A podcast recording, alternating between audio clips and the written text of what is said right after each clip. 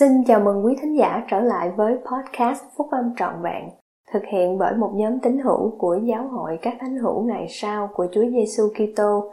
Chúng tôi xin được chia sẻ cùng quý vị các nguyên tắc phúc âm giúp chúng ta có một cuộc sống hạnh phúc từ những bài viết đăng trong các tạp chí của giáo hội phát hành định kỳ vào mỗi tháng.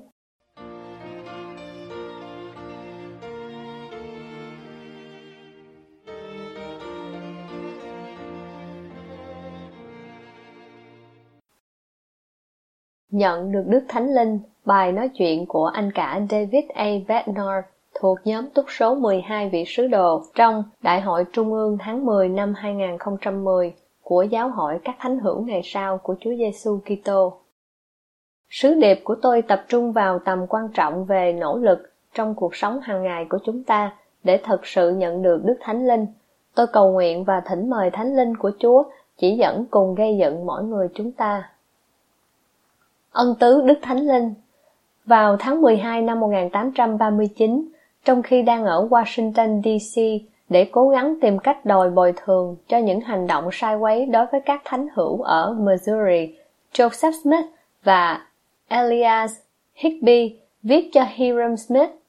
Trong cuộc phỏng vấn của chúng tôi với Tổng thống Hoa Kỳ, ông đã gặn hỏi chúng tôi về khía cạnh nào mà tôn giáo của chúng ta khác với các tôn giáo khác trong thời này.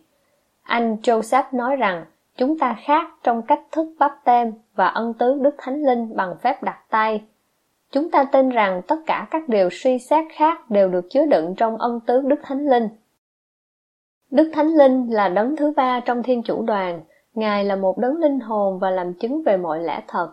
Trong Thánh Thư, Đức Thánh Linh được nói đến là đấng an ủi, đấng thầy và đấng mặc khải. Những điều mặc khải từ Đức Chúa Cha và vị Nam Tử được truyền đạt qua Đức Thánh Linh.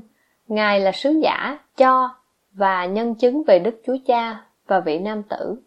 Đức Thánh Linh được biểu hiện cho những người nam lẫn người nữ trên thế gian với tính cách là quyền năng và ân tứ Đức Thánh Linh. Quyền năng có thể đến với một người trước khi phép báp tên, đó là sự làm chứng đầy thuyết phục rằng Chúa Giêsu Kitô là đấng cứu rỗi và cứu chuộc của chúng ta. Qua quyền năng của Đức Thánh Linh, những người tầm đạo chân thành có thể có được một lòng tin chắc về lẽ trung thực của phúc âm của đấng cứu rỗi, về sách mặt môn, về lẽ xác thật của sự phục hồi và về sự kêu gọi làm tiên tri của Joseph Smith. Ân tứ Đức Thánh Linh chỉ được ban cho sau khi phép báp tên thích hợp và có thẩm quyền qua phép đặt tay bởi những người nắm giữ chức tư tế Melchizedek. Chúa đã phán, phải, Mỗi người trong các ngươi phải hối cải và chịu phép báp tem để được xá miễn tội lỗi. Phải, hãy chịu phép báp tem ngay cả bằng nước, rồi đến phép báp tem bằng lửa và bằng Đức Thánh Linh. Và những người nào có đức tin thì các ngươi phải xác nhận họ trong giáo hội của ta bằng phép đặt tay, rồi ta sẽ ban ân tứ Đức Thánh Linh cho họ. Sứ đồ Phaolô đã làm cho lối thực hành này được rõ ràng đối với dân Epheso khi ông hỏi: Từ khi anh em tin, có lãnh được Đức Thánh Linh chăng? Trả lời rằng, chúng tôi cũng chưa nghe có Đức Thánh Linh nào. Người hỏi lại, vậy thì anh em đã chịu phép bắp tem nào? Trả lời rằng, phép bắp tem của dân. Phaolô bèn nói rằng, dân đã làm phép bắp tem về sự ăn năn tội, mà truyền dân phải tin đấng sẽ đến sau mình, nghĩa là tin Đức Chúa Giêsu. Chúng nghe bấy nhiêu lời, bèn chịu phép bắp tem nhân danh Đức Chúa Giêsu. Sau khi Phaolô đã đặt tay lên, thì có Đức Thánh Linh giáng trên chúng. Phép bắp tem bằng cách dìm mình xuống nước là giáo lễ khởi đầu của phúc âm và cần phải được theo sau bằng phép bắp tem của Thánh Linh để cho được trọn vẹn. Tiên tri Joseph Smith giải thích rằng phép bắp tem là một giáo lễ thiêng liêng chuẩn bị cho việc tiếp nhận Đức Thánh Linh. Đó là hệ thống và chìa khóa mà Đức Thánh Linh sẽ được phục sự. Ân tứ Đức Thánh Linh bởi phép đặt tay không thể nhận được qua trung gian của bất cứ nguyên tắc nào khác hơn là nguyên tắc về sự ngay chính. Giáo lễ xác nhận một tín hữu mới của giáo hội và giáo lễ ban cho ân tứ Đức Thánh Linh đều giản dị lẫn sâu xa. Những người nắm giữ chức tư tế Minh Chi Melchizedek đặt tay họ lên đầu của một cá nhân và gọi tên người này, rồi trong thẩm quyền của chức tư tế thánh và trong danh của đấng cứu rỗi, Cá nhân này được xác nhận là tín hữu của giáo hội các thánh hữu ngày sau của Chúa Giêsu Kitô và cụm từ quan trọng này được thốt ra, hãy tiếp nhận Đức Thánh Linh.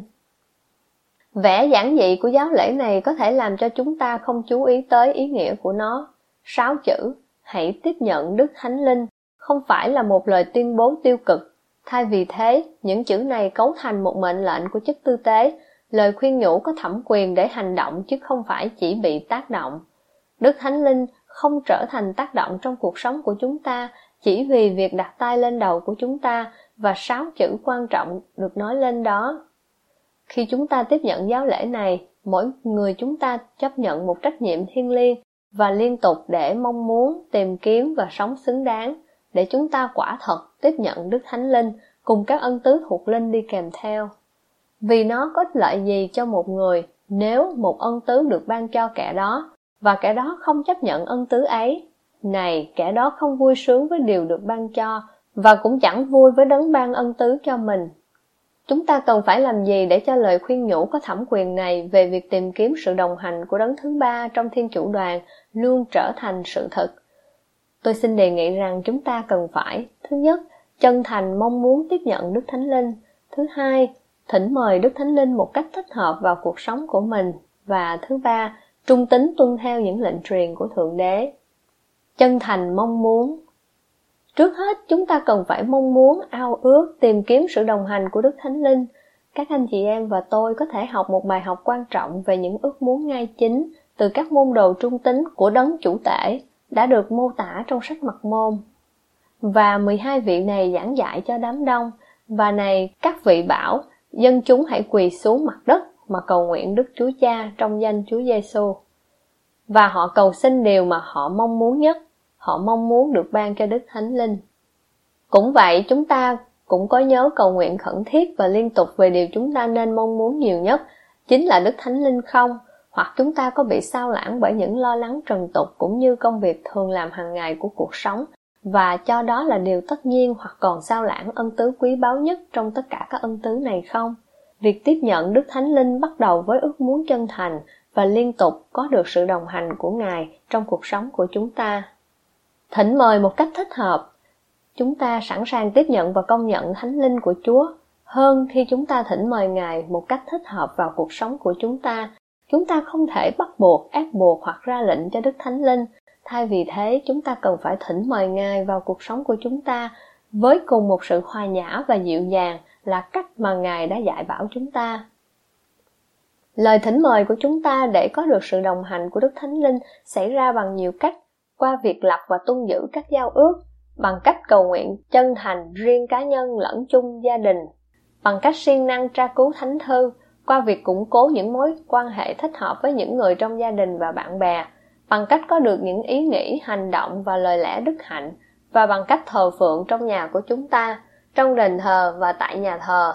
Trái lại, việc hờ hững hoặc vi phạm các giao ước và những lời cam kết, không cầu nguyện và không học thánh thư, cùng có những ý nghĩ, hành động và lời lẽ không thích hợp sẽ khiến cho thánh linh hoàn toàn rút lui khỏi chúng ta hoặc tránh xa chúng ta.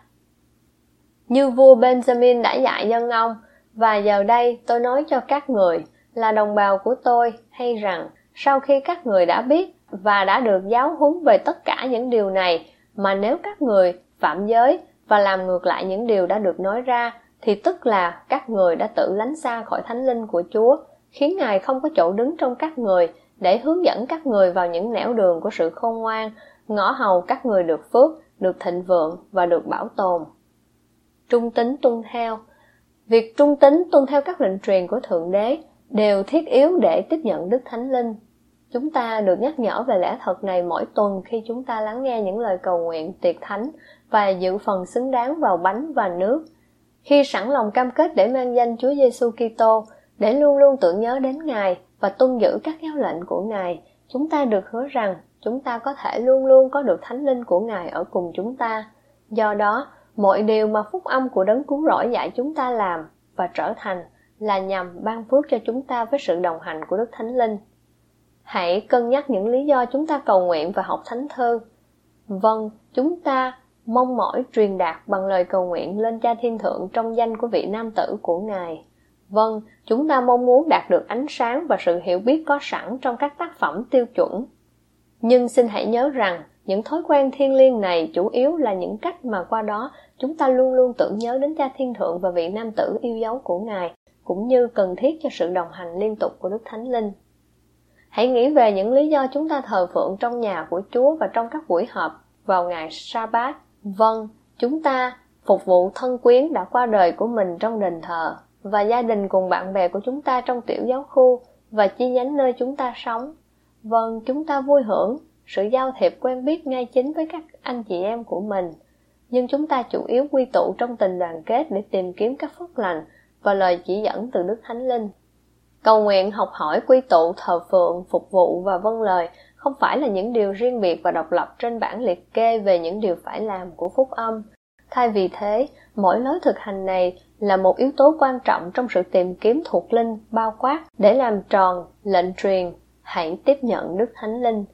Các lệnh truyền từ Thượng Đế mà chúng ta tuân theo và những lời khuyên đầy soi dẫn từ các vị lãnh đạo giáo hội mà chúng ta tuân theo phần lớn đều tập trung vào việc nhận được sự đồng hành của Thánh Linh.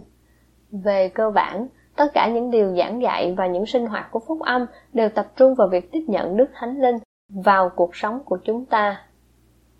Các anh chị em và tôi cần phải cố gắng để trở thành giống như những chiến sĩ trẻ tuổi đã được mô tả trong sách mật môn là những người đã tuân lệnh và chú ý thi hành mọi mệnh lệnh một cách rất chính xác, phải và sự việc như vậy là nhờ họ có đức tin.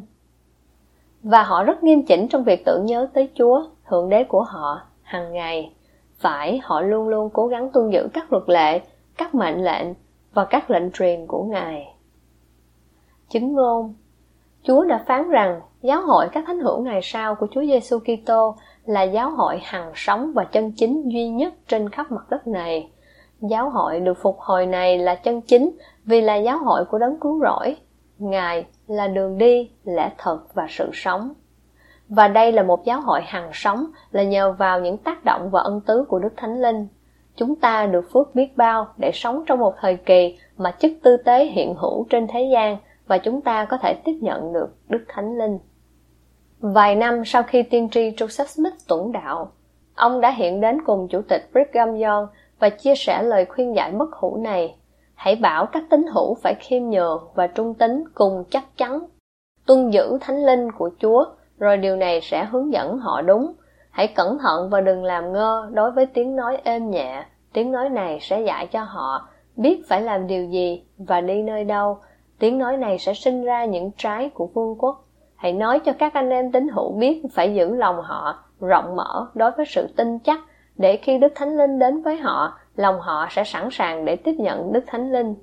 Họ có thể phân biệt Thánh Linh của Chúa với tất cả các linh khác. Đức Thánh Linh sẽ thì thầm sự bình an và niềm vui cho tâm hồn họ, sẽ cất đi mối hiểm độc, căm ghét, bất hòa và tất cả những điều xấu xa ra khỏi lòng họ và ước muốn trọn vẹn của họ sẽ là làm điều tốt mang đến sự ngay chính và xây đắp vương quốc của thượng đế hãy nói cho các anh em tín hữu biết rằng nếu họ chịu tuân theo thánh linh của chúa thì họ sẽ đi đúng đường tôi cầu nguyện rằng chúng ta sẽ chân thành, mong muốn và thỉnh mời đức thánh linh một cách thích hợp vào cuộc sống của chúng ta tôi cũng cầu nguyện rằng mỗi người chúng ta sẽ trung tín tuân theo những lệnh truyền của thượng đế và thật sự tiếp nhận đức thánh linh Tôi hứa rằng các phúc lành được tiên tri Joseph Smith mô tả cho Brigham Young biết đều có thể áp dụng và đạt được bởi mỗi cá nhân đang lắng nghe hoặc đọc sứ điệp này. Tôi làm chứng rằng Đức Chúa Cha và vị nam tử đều có thật và hằng sống. Tôi làm chứng rằng Đức Thánh Linh là đấng mặc khải, đấng an ủi và đấng thầy tột bậc mà chúng ta cần phải học từ Ngài và tôi làm chứng rằng các phước lành và các ân tứ của Thánh Linh đang hoạt động trong giáo hội được phục hồi, chân chính và hằng sống của Chúa Giêsu Kitô trong những ngày sau cùng này. Tôi làm chứng như vậy trong thánh danh của Chúa Giêsu Kitô. Amen.